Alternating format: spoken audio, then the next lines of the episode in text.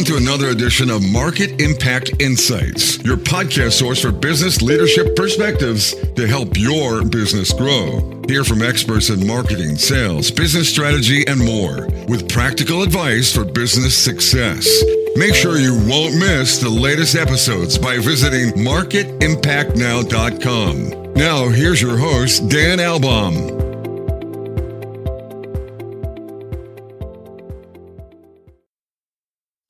Welcome back, everyone, to another amazing episode of Market Impact Insights. This is the first episode of 2023. Happy New Year to everyone. What an exciting year of opportunity. And today we're going to focus on what it feels like to start with a simple idea, maybe starting in a small organization. What does it feel like to go through the experience of starting from that very simple start and watching something transform into something unimaginably fantastic at scale, at impact. And my guest today has lived that. We're going to explore that with Drew Sechrist, who is a serial entrepreneur. He's a veteran sales leader and CEO and co founder of Connect the Dots. Now, way back in 1999, Drew sent a cold email to Mark Benioff, and that resulted in him landing an account executive job at this developing company called Salesforce. And he was employee number 36. Drew became the company's highest producing seller and the highest producing sales manager as Salesforce scaled from $0 in revenue to more than a billion dollars in revenue. Drew also moved into the role of VP of Salesforce's high tech vertical, calling on customers that you've heard of, such as Apple and EMC. Drew also launched his first tech company back in 2010, uh, Kazoo, and he went on to serve as an investor, advisor, and chief revenue officer for other various startups before founding Connect the Dots in 2019. Now, as a young seller, one of the things that Drew learned was the value and the impact of introductions from senior executive leaders who opened up their networks and made warm introductions. So, this aspect of relationships and the value we take from the relationships that we can form in our ecosystem is also something we're going to explore with Drew. And he certainly has benefited from that. And all the way from the rolling hills of Pennsylvania. Drew, welcome to Market Impact Insights. Uh, Dan, that was an incredible introduction, and thank you. Uh, greetings from the Poconos in Pennsylvania. So, Drew, I want to go back because your career has really been shaped in and around this exciting world of innovation and technology. And I'd like to know what originally sparked your interest in going down a technology career path. So, it wasn't it wasn't clear to me that that was the path that I would take um, in college. I, I didn't study something technical in college, um, and uh, and I actually was kind of uh, in, in some ways late to the computer game. I I had uh, learned how to code when I was in high school a bit on a TI-99/4A computer, if you remember those things. Oh yeah. Uh, but then uh, but then when I went to college, I actually didn't have a computer. Um, my roommate, I would rely on my roommate's computer to use his, or or go to the, the lab, uh, the school lab to get a computer. But I never actually thought it would, uh, you know, make make sense to spend the, lots of money at that point to get a to get a computer for uh, the limited things that I needed it for. Um, but then, and I and I graduated in 1996, so um, it was before the internet really took off. It was mm-hmm. just starting to happen um, in my last year of school, and I I um, actually spent my last year abroad um, and went to Austria for a year. Uh, it's kind of odd to do it as your last year, but I, I was in a, a, varsity swimmer as an undergraduate, and so I couldn't do it for the first four years of of school because uh, I had a scholarship, and if I didn't swim, they didn't pay me to, to go to school. So I, I, left that one year abroad, or left year uh, that one year to go abroad, um, and went to Austria. And the internet was starting to take off at that point, and it became a kind of a it became clear that something was really going to happen here because I was using I think Hotmail at that time if I recall correctly, and I was communicating with people back at school in the U.S. using email, and um, and so you know things are starting to look a little bit more interesting. But then when I came back from um, from my year abroad, um, and it wasn't quite the first company that I worked for. I think it was the it was the third company that I worked for in relatively quick succession coming back to uh, North Carolina. Uh, I worked for a company that was doing um, implementations of customer relationship management software, CRM software, and um, the uh, actually I, I got to rewind for a second. The company right before that one, we were using uh, some really basic contact management software to try and track the, the companies that we wanted to sell to. Act, if you recall that company. Yes. Um, and um, and so that led to this the next company, which uh, which was uh, a company implementing CRM or SFA products, Salesforce automation products. And um, and at that point, I realized like this is really neat. Um, the we we can um, network a tool like this, the Salesforce automation tool, so that lots of salespeople can use it inside of the company, and um, we can share our visibility to our contacts and the companies that we're selling to, and uh, the deals that we're working on, the pipeline of opportunities. And at that point, I realized this is this is pretty neat. I think that um, I think I think this is where I want to spend my time. And um, so that was the that was the origin, and then that le- ultimately led to uh, what became the cold email to Mark Benioff later, because I realized, okay, technology is neat. We can do some pretty cool things with this. Um, we can uh, do things much more efficiently. But this specific way that this technology has been implemented has a lot of drawbacks. It's it's very inefficient. There are a lot of technical problems with it. There are a lot of usability problems with it. And uh, so then when I found out what Mark Benioff was planning to do, which is essentially uh, rewrite all of Salesforce automation software from the ground up so that it could be deployed natively on the internet. So you could anybody could literally just go to salesforce.com in their web browser and get all the software. It was mind blowing to me how much uh, complexity that would remove from the entire uh, the stack that was required to deliver that those capabilities to uh, to users. So that is, uh, you know, in a nutshell, that's that's how I got the uh, the bug. Interesting journey, and I bet you saved that email. You probably have that for reference, right? The cold email. Oh, oh man, you're you're you're actually uh, that's you're stabbing me right in the heart right now because I I um I regret that that Hotmail account that I had, I let it go away at some point, and I um uh, I switched to Gmail whenever Gmail came out, and then I stopped using my Hotmail account. And I remember my Hotmail account was overrun with spam. Uh, there was some point, you know, when when Hotmail, yeah, yeah. They, they they hadn't developed the antibodies against spam yet, and so I just let it go away, and it's gone. And that Hotmail account was sechrist at hotmail.com, and uh, I can't get it back. So. Well, yeah. it's lost to the sands of time, but great that you're able to share. And obviously, the outcome was uh, just amazing. And being a very early hire, number 36 at one of the world's most dynamic and visible technology companies. What are some of the biggest highlights and challenges you took from your Salesforce experience?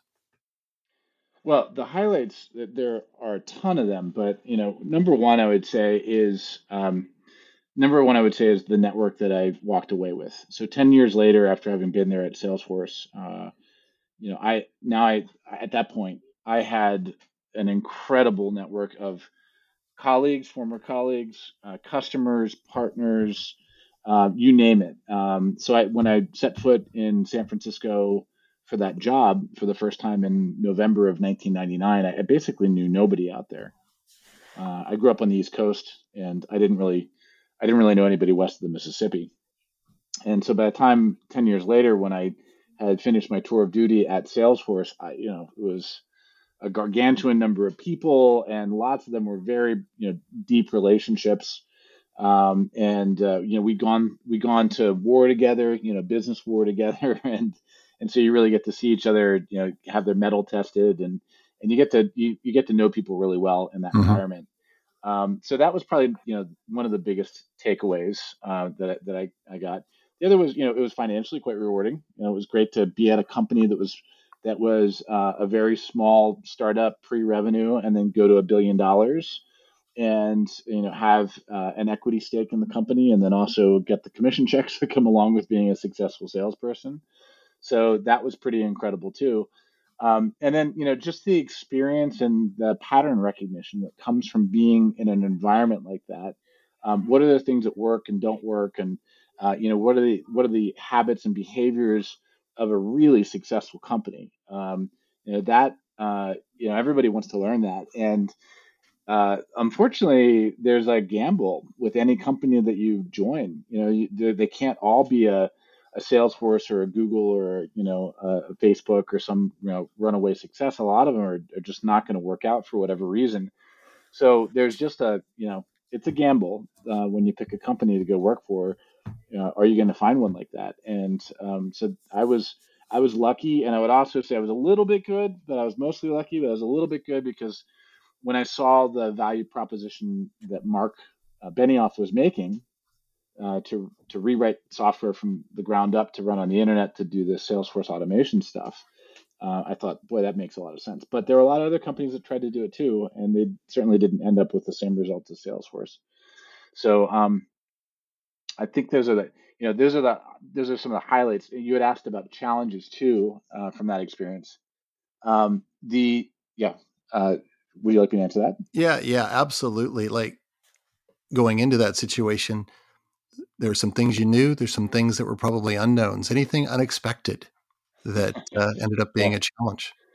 Well, I mean, the I there was a lot more that I didn't know than I did know at that point for sure. Um, I was 26 years old and I had a little bit of work experience um, on the East Coast in North Carolina. Um, but I would say you know, I was I now I felt like I'd been called up to the big leagues in San Francisco, yeah, uh, in Silicon Valley, and um, and so I didn't have any real formal uh, training in sales, and I, in fact, when I was interviewed by Mark, the way the way what happened after I sent that cold email to Mark was. Uh, basically, I was trying to resell Salesforce. That's what my company in North Carolina did. And Mark said, Well, we're not going to have a reseller network. We're just going to have a direct sales team. And I said, Well, maybe we should talk about something else then and you know, the implication being like me working for you in some other capacity. Mm-hmm. And he said, fly, okay, fly out to California, let's talk. And so I did. And um, when I met with Mark, he's like, you know, what do you want to do for us? And I said, I, you know, I don't code, at least not at the level that you need me to code. So I can do anything except code for you. Um, what do you want me to do? And he said, you should, you should go sell. And that's how I got into sales, really. And um, but I, but you know, he liked my passion. He liked my you know my firsthand experience with our customers in North Carolina, the mid market customers that we were selling these other CRM tools, these other Salesforce automation tools. Um, he liked all that, but what he, you know, what I didn't have was any real experience, uh, professional experience. Um, you know, uh, uh, like learning how to sell and sell to enterprises, and so I had to learn that on the job. And I was kind of, you know, nervous that they were going to find out that I was a fraud. Like, I don't know how to do this. You know, I'm mm-hmm. like, yeah. how am I gonna? How, how, and I was, I was there with a bunch of the other people who had been hired into the company. All had worked for companies like Siebel or Oracle or other, you know, startup companies that had, you know, real B two B sales, um, you know, DNA in them. And um, so that was one thing. I just had, I had to learn it on the fly, quite frankly. And uh, and I was very nervous that I wasn't going to make it, that they were going to cut me. Um, so maybe that nervousness and that uh, you know that fear drove me to really just work hard until I became competent at the you know craft of selling, and then and then eventually became you know uh, expert at it over time. And um, so I think that was one of the you know big unknowns. Another big unknown was the dot com bubble burst. When I when I got there, it was you know one of the crazy it was like the roaring 20s i imagine. It was so crazy in san francisco in 1999 um, you know there's all this venture capital money yeah. flooding into you know all these startups. A lot of the startups were crazy ideas. That had made no sense but didn't matter. There was plenty of money to fund those things. And and so that was the environment i stepped into and it was like you know uh, it was kind of like a dream. It was super fun um, but it was not sustainable, as we all know. So when the dot com bubble burst, um, what that did was we were off to the races at that point. We are doing really well. Salesforce was doing really well. We had started selling. We were selling primarily to other small companies, primarily to you know other startup companies that were funded by all this, uh, you know, this uh, venture capital that was flowing into the, the industry. And then almost overnight, um, maybe 30% of them were dead. You know, their, their, their investors pulled the plugs on them and uh, because, you know, the, the bubble had burst. And we thought maybe this is going to be the end of us too at Salesforce. We were pretty nervous because uh, as a SaaS company, you rely on uh, companies continuing to pay their bill. And you know, we, at that point, a lot of our companies were on a month-to-month basis, so they weren't signing annual contracts. It was just you know, they, they like our product next month. Well, great, they're going to continue paying us. If they don't, they'd stop paying us and they turn it off.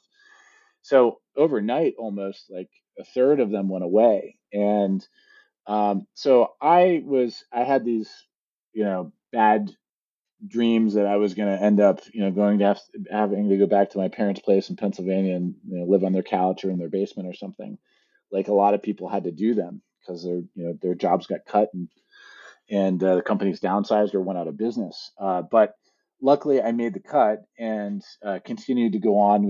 Salesforce had a dip and continued to grow uh, and continue to grow. I mean, you can look at the track record; it continued to grow quite well after that. But you know that was definitely a huge challenge and super nerve wracking. Um, and particularly when you're young and you don't have a lot of pattern recognition to that kind of thing, you've never seen a downturn in the economy like that. Um, uh, it was uh, it was a heck of a challenge, uh, but it was also, in retrospect, one of the best things that happened because uh, because I lived through it and I saw what that looks like, and I saw how Salesforce handled that very tough situation, and, and how Mark positioned it. Mark Benioff uh, was great at seeing the positives in in any situation and, uh, and and a you know a correction in the economy, a recession, it is an opportunity. Yes, it's it's a it's a hard thing for a lot of people, but it's also an opportunity if you see it the right way. Yeah. Um, so I would say those are some, some of the highlights and some of the you know big challenges from the, the early days. Well, one of the things we talked about earlier, and I actually cover a whole chapter dedicated to this in my recent book, The Impact Makers.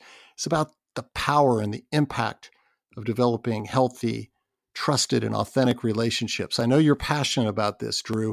What do you think are the key drivers to achieve those kinds of relationships? Yeah, I, I so I think um, there are two things that I'd focus on. Um, uh, one is uh, bring your authentic self to everything you do, uh, and the other thing is pay it forward. I think those those two pillars are really important things to to stand on on. Uh, so if you're, you know, if you get the reputation for bringing your authentic self all the time, uh, presenting to, to people what you're, you know, if you've got an agenda, present what your agenda is so that it's not a hidden agenda. Um, I think that helps an awful lot in in uh, in your relationships. And um, the other thing that I you know, mentioned, paying it forward. I think if you go through life with an attitude of how can I make this better for all of you know all of my brothers and sisters out there on the planet, um, then uh, you know you're gonna you you are reaping uh, you you will ultimately reap what you're sowing. So um, I you know I've I've tried to do that a ton, and I'll, you know just to go back to the early days at Salesforce, uh, I was at some point I was the you know the number one producer in the company uh, for revenue, which is great. That's like you know being the you know the, the high scorer on the on the floor. But I was also probably at points the number one uh, the number one for assists as well. So whenever I could find an opportunity uh, to help somebody else out in the company, you know, my my fellow account executives, mm-hmm. Uh, I was trying to find leads for them. Uh, I was also trying to find uh, new job opportunities for my uh, my customers. If I had talked to somebody and like, hey, you know, um, something's going on in our company, and I think it's time for me to move on, I'd find new places for them and find great new jobs. Um, and that would be awesome for me. In the end, those things paid off really well because that person was happy with how I, you know, helped them, and and uh, there might be an opportunity in the future to, you know, purchase more Salesforce.com licenses at their new comp- company. And so um, I think uh, I think you know those are there. There are a bunch of other things we talk about, but those are two pillars that I think really helped me be successful and also just feel good about uh, what I was doing in life. Yeah, it makes a lot of sense. I heard really this core philosophy around transparency. That's what really jumped out to me about that. And uh, it goes all in with the authenticity and, and really building trust over a period of time. Now, something that you've also spoken about is this concept of there being a shortcut for go to market success. What is that all about? Yeah, and that's actually what I've uh, been dedicating my life to uh, lately, and that shortcut is uh, is relationships. Um, so uh, I'll, I'll, start this with a little bit of an anecdote. Um, when um, several years into uh, the Salesforce.com story, uh, we started to go up market. We were selling larger and larger deals, and you know we went from being a product for the SMB market to being something for the mid market to you know something you know starting to maybe look like we could be for the enterprise. And uh, so uh, as we started getting closer to these enterprise deals, um, Mark Benioff uh, uh thought we needed to you know hire in a sales leader who was an expert at enterprise transactions, and uh, we ended up hiring in uh, a guy named Jim Steele. And Jim Steele is actually still there. He left for a while and did some other amazing things. Uh, I think it was at Yext taking them public, and then he uh, came back as a boomerang to Salesforce uh, within the last year or so. And uh, so Jim, uh, when uh, I was part of the interview process with Jim, and uh, he uh, after that after I had met with Jim, Mark Benioff came up to me and said, "Okay, Drew, what do you think about Jim? Should we hire him?" And I said, "Absolutely, two thumbs up. He's amazing." And uh, so Jim was hired, and you know he was came in as uh, the the head of all sales at that point, and he said, "Drew, thanks a lot for you know giving me the thumbs up so that I could be here and work with you guys. How can I repay you?" And I said, "Jim, I'm so glad you asked. Here is my uh, here's my territory. These are the accounts that I'm trying to sell into. Do you have any relationships with any but any executives at any of these companies um, that could be helpful?" And um, he uh, he looked at the list and he said, "Great, let's do this." And uh, he's like, "Great, I see. Uh, here's a great one. AMD uh, I know Henri Richard, who is uh, the president of worldwide operations at AMD, which is a big semiconductor company. And uh, that, um, so he called Henri and said, Hey, Henri, I'm now at uh, Salesforce. Would love to come tell you about what we're doing and bring Drew Sechrist along. Uh, he's going to be the account executive for AMD. And uh, we went down and met with Henri. I could have never gotten that. That I could have never gotten into Henri's office. There's no way. It was, you know, it was a pretty big deal. And there I was sitting in front of Henri with Jim and having this great conversation. And they went back a long ways. Uh, you know, their careers overlapped. And uh, next thing you know, Henri has sponsored us in to meet with his team and then do all of the uh, the project work to figure out if we could uh, meet their requirements uh, for a CRM system. And uh, and then we we did that. We did that work and came back and presented our findings to Henri, and he was excited about it and he signed off, and we got a million dollar deal and that was a really big deal for us uh, back in the early days of Salesforce. No. So the shortcut was that relationship. That relationship is the shortcut. I I couldn't have gotten that deal. I wouldn't have gotten any deal with AMD uh, uh, without that relationship that Jim had. So um, everybody knows this. I've I've I've basically said something that is a complete no-brainer. Everybody knows. Yes, if you've got a great relationship, that's um, that is the ultimate shortcut the the thing that's new information is how you get that shortcut more often and that's the thing that i've been focusing on uh, lately in, in my my new company which is called connect the dots. And connect the dots is based on this idea that we all have these latent networks of relationships that we could and should be tapping into so that we can jump straight to the decision makers and straight to the influencers on the deals that we want to sell at the companies that we want to sell to. So uh, for B2B sellers, uh, what we believe at Connect the Dots is you should set up what, what we call the super graph. The super graph is a graph of all of the relationships that your company has across everyone. Uh, and the way that you can do that is uh, when you set up a Connect the Dots account, we have built uh, we've built the AI that analyzes all of the header data on the emails that your team has sent or received to anybody and everybody over the history of your company. And then on top of that, we layer that on top of LinkedIn. And everybody can also connect their own personal email accounts and create a personal graph that they get to keep mm. uh, for themselves for life. But it's part of the global super graph for the entire company. And that means you have incredible visibility across all of these relationships that your sales team can tap into to find more of the Henri Richards uh, so you don't have to just uh, you know stumble around in the dark like I did, you know, back in whatever that was, 2003 or 2004, when I you know showed Jim a p- paper printed out list of my accounts, and Jim happened to know that he knew that uh, Henri was now at AMD. You don't have to do that anymore. Now, what you can do is with Connect the Dots, you can uh, upload your list of all of your accounts that you're selling to and upload a list of all of the titles that you want to get to and click the button and then it's all done automatically for you. You can see across the hundreds or thousands of people that you know, all of the people that they can help you get to at, at those at those companies, and you can see how well they know those people. That is the critical differentiator because Jim really knew Henri. They had a very strong relationship. There was no way to see that though. The only way that I could find that information out was by asking Jim. With connect the dots, all of that's visible now. So if Jim and I were doing that today, I could click on a button, see AMD, and see Jim has uh, this very strong relationship with Henri, and that would have been very visible to me, along with hundreds or thousands of other relationships like that that Jim has that could be relevant for me or other people at our company. Wow! So wow! That that is efficiency and effectiveness that you're talking about there, and obviously at Connect the Dots, you've got this entrepreneurial role. You founded the company and and you're driving the growth of that company. What has that experience been like? Kind of again, you've been through it a couple times now as a company founder, but just from your perspective, what just describe that experience?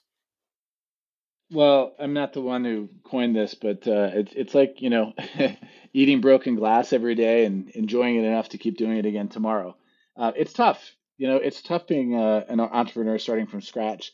Um, I uh, I uh, I would say this: if you're going to be an entrepreneur, you really have to love the problem that you're solving, um, and you really have to love the process of solving that problem because there are other things that you can do that uh, you know are a lot easier. There are other things that, that you can do that you know have a higher probability of success than entrepreneurship.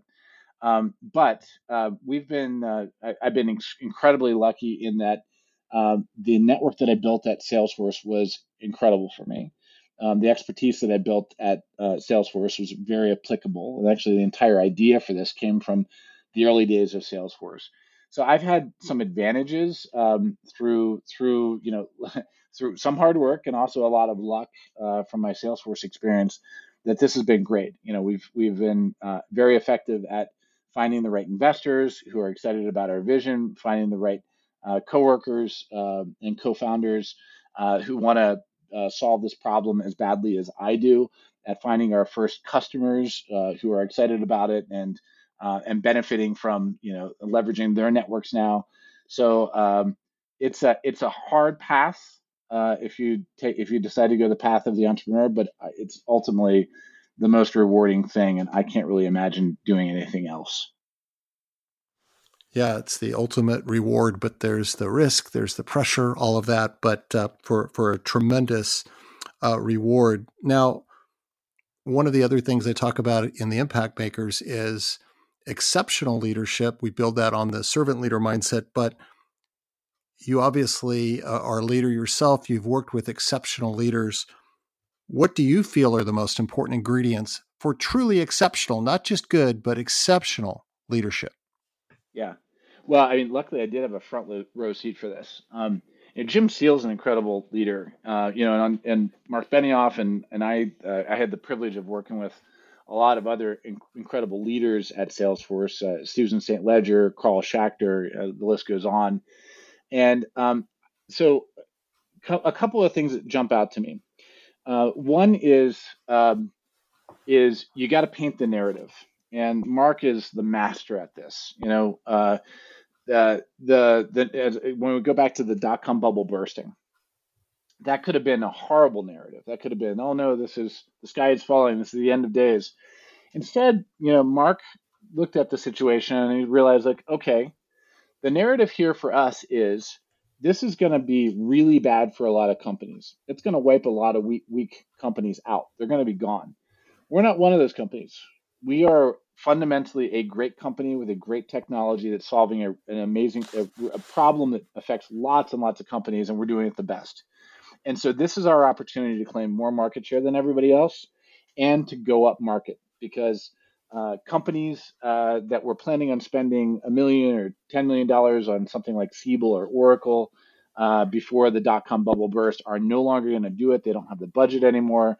And so this is our opportunity to come in and say, hey guys, try our technology. It's it's very low risk. It's a lot less expensive, and you can use it as a stopgap measure for the next year or two until you've got budget to do the big Oracle or Siebel implementation, and then you can turn us off and turn that thing on if you want.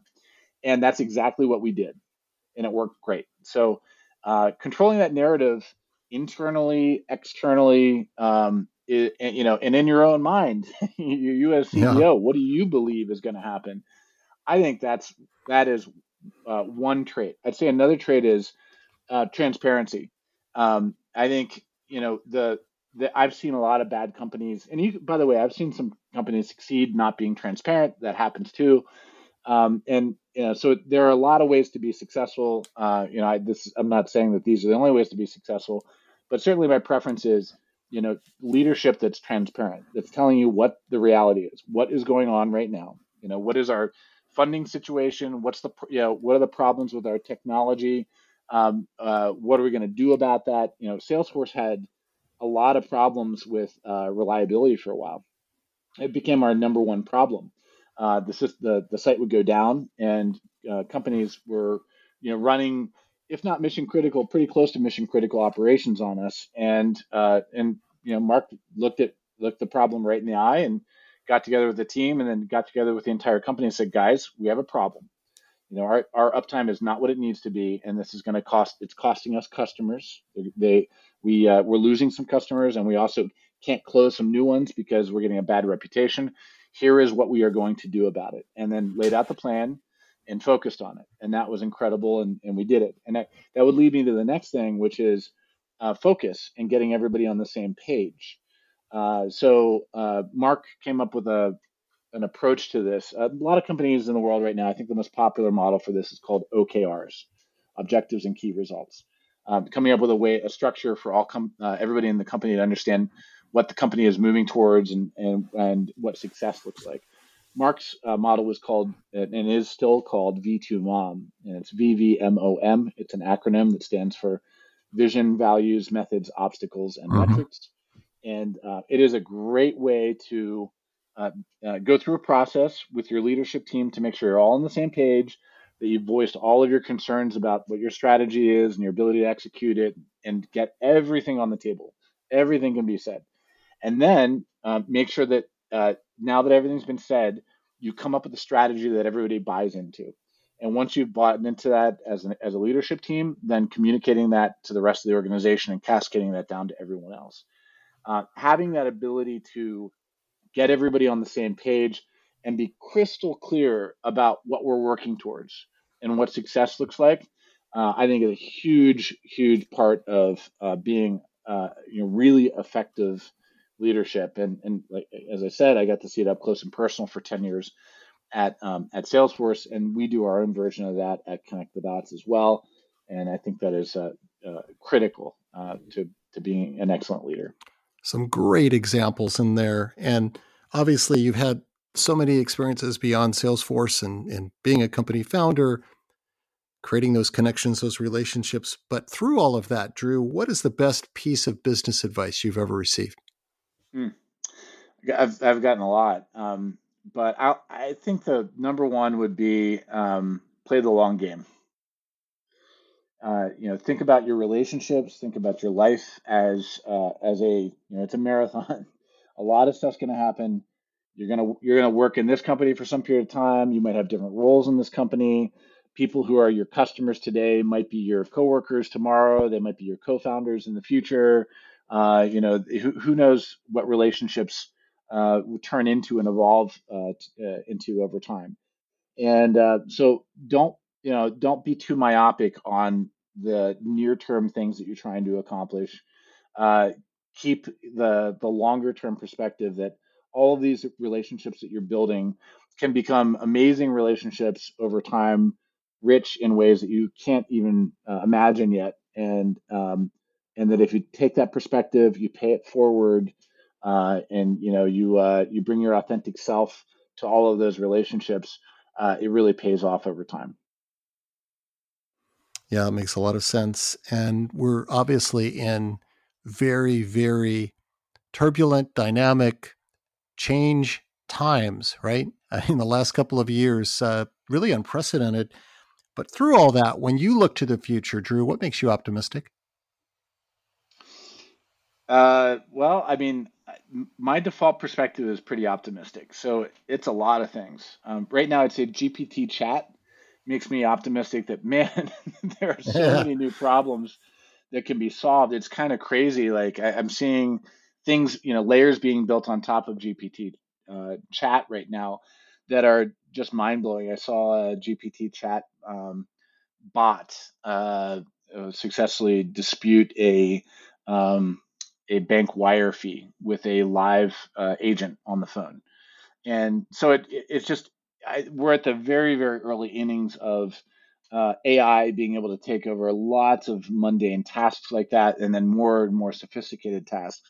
So you know that's that's one thing that makes me optimistic. I, I would also say, um, you know, I, I think uh, taking a, a, zoom out on social issues, you know, you know maybe for a moment, um, I think liberal democracy has been under assault here for a, while, and uh, and I'm I'm taking some heart in seeing that um, that Ukraine uh, is. I thought you know probably like much of the rest of the world that that might be uh, uh might crumble quickly under uh, the weight of a, a Russian um, invasion uh, last year, and it didn't, and it doesn't look like it's going to. I mean, knock on wood. Who knows what the future is? But it looks like um, it looks like liberal democ- democracy is uh, uh, hasn't crumbled, and if anything, is maybe strengthened because of this. Um, so I know that that's kind of breaking, you know, out, outside of our, uh, uh you know, technology and business focus, but I am optimistic about that, and um, I think we all should be. Yeah. Yeah. Well, now as we start wrapping up our conversation, do you have any other final advice for business leaders that are looking to achieve breakthrough performance? Yes, um, one easy one, uh, or actually, let me say uh, simple, but it maybe isn't easy, and that is um, find a meditation practice and do it. Do it every day. And uh, for me, that's uh, I. Some years ago, I I uh, got a book on meditation techniques and learned a technique and started doing it. And then a few years later, after doing it myself, the homegrown way, I took a transcendental uh, meditation class and learned how to do it the way that they uh, suggest. And um, I now almost every morning spend between 20 and 30 minutes uh, meditating before I do anything else. And that really centers me and calms me and uh, puts me in a, I think, a, a great uh, mindset to tackle the day's challenges and to be excited about them and to deal with others in a loving and compassionate way, deal with myself in a loving and compassionate way and really just perform at a very high level um, relative to the days that I don't, because every once in a while I don't do it, and I usually I feel the difference. I'm not performing at the same level. So that is my one super hack: uh, meditate. Well, listen, Drew, we've covered a lot of ground here. What a amazing journey and optimistic path ahead. Really appreciate you coming on, sharing what it was like to really be part of this unique, special experience at Salesforce and then what that has propelled you into authentic, trusted relationships and business success since then and going forward. Thanks again for joining. Thanks so much, Dan. Enjoyed it. And a reminder to everyone to please continue to rate and review, give us the gift of feedback. We want to continue to make this podcast better. You can easily do that by going out and giving us your feedback on all the major podcast platforms, including Apple Podcast and Spotify. And as always, make sure to visit marketimpactnow.com for the latest in business leadership perspectives. So long until next time.